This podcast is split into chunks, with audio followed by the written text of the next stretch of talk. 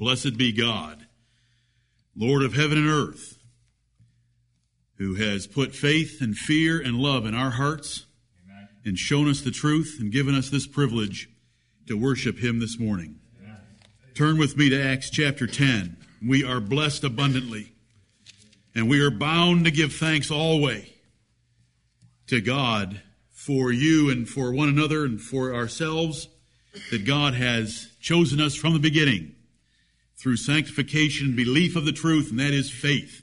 He gave us faith. He chose us to faith. He's chosen the poor of this world rich in faith. And we want to be thankful for that, and we want to exploit, leverage, use that faith with all our might in this hour. In Acts chapter 10, Peter has endured a vision from the Lord where three times he's tempted with unclean animals that were dropped down from heaven, as it were, in a sheet knit at the four corners. And the Lord was telling him to rise and eat. And he said, I've never touched any such unclean things. And the Lord told him, What God hath cleansed, don't you call common. Because if I'm not calling it common, you shouldn't be calling it common. Right. And Peter, not knowing what the Lord had in mind for him, hears someone at the gate. The timing was good. What a coincidence. We don't believe in such things. We believe in the providence of God. In the whole transaction of Acts chapter 10, he meets a man, Cornelius, who falls at his feet because he was a messenger from God. Peter raises him up, sees a whole household full of people ready to hear whatever Peter has to say. Cornelius's words are the spirit that every one of us ought to have today in the house of the Lord. We are all gathered here to hear whatsoever God hath commanded thee. Now let it go and preach to us the truth. But these are the words I want. In verse 34, Oh, thank you, Lord, for saving Gentiles, and thank you, Lord, for accepting Gentiles, and thank you, Lord, for working fear, faith, love, and righteousness in our hearts and our lives. Verse 34, then Peter opened his mouth and said, Of a truth, I perceive that God is no respecter of persons. Amen.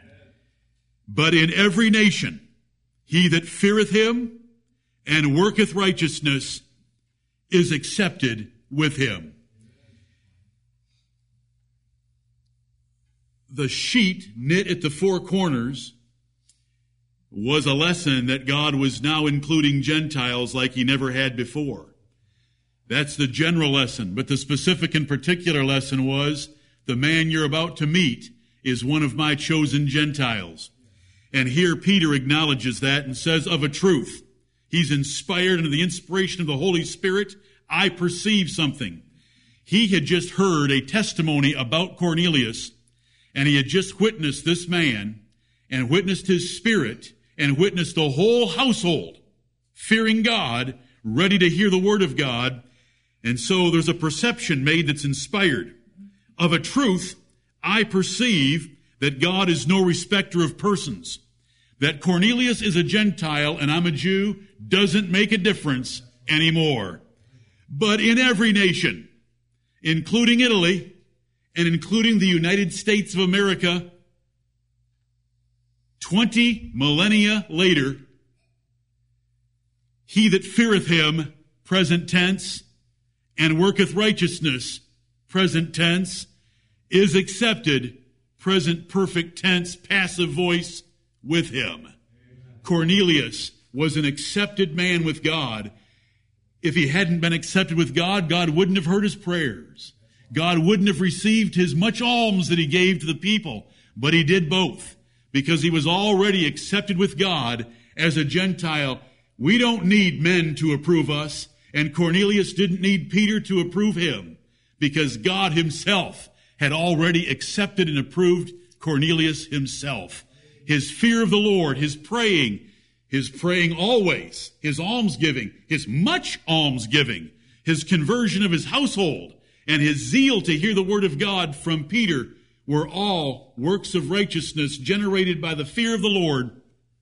The man was full of faith, or he wouldn't have been praying to the God of heaven and it was because he was accepted with God. And we are in the same condition this morning.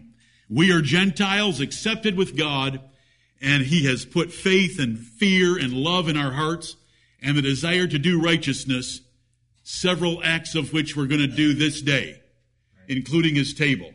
As I've preached to you before, if Peter had not preached to Cornelius, he never would have come up with the idea of baptism. He never would have come up with the idea of the Lord's Supper. We are dependent on gospel preachers to tell us how to please Him according to the ordinances of the New Testament. What a wonderful testimony of Scripture, approved by God and inspired by Him through the pen of Luke. Let us be thankful as we enter into His worship this morning. Our Father in heaven, we thank Thee, Lord of heaven and earth, that thou hast hid these things from the wise and prudent. And while they run around in their so-called institutions of higher learning, scheming and conspiring to get rid of you in, in every semblance of your truth, we thank thee that you have chosen the poor of this world, rich in faith, yes. the base, and the things that are not, and the foolish to bring to naught the things that think they are. And we bless and praise thee we thank thee for saving Gentiles, for accepting them and approving them, and Heavenly Father, for imputing the righteousness of the Lord Jesus Christ to them by his singular obedience on their behalf.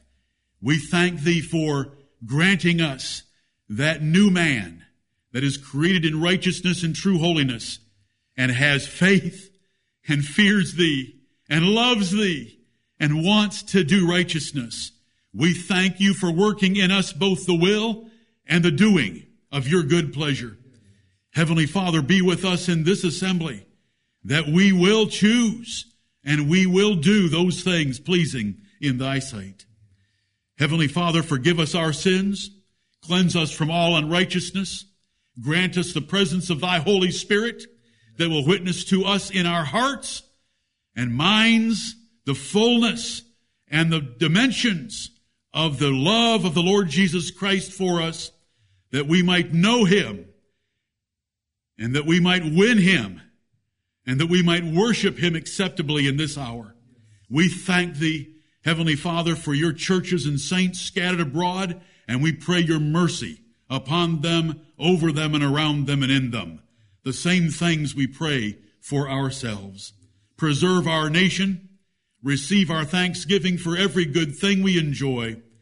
And, O Lord, lead us in paths of righteousness for thy great name's sake, that we will please thee in all things. Let it be said of us that we fulfill the description of the remnant of the people of God, who keep the commandments of God and have the testimony of the Lord Jesus Christ.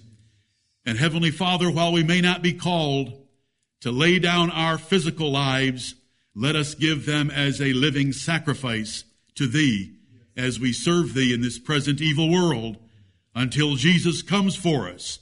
We commit ourselves to Thee in His name, for His glory, forever. Amen.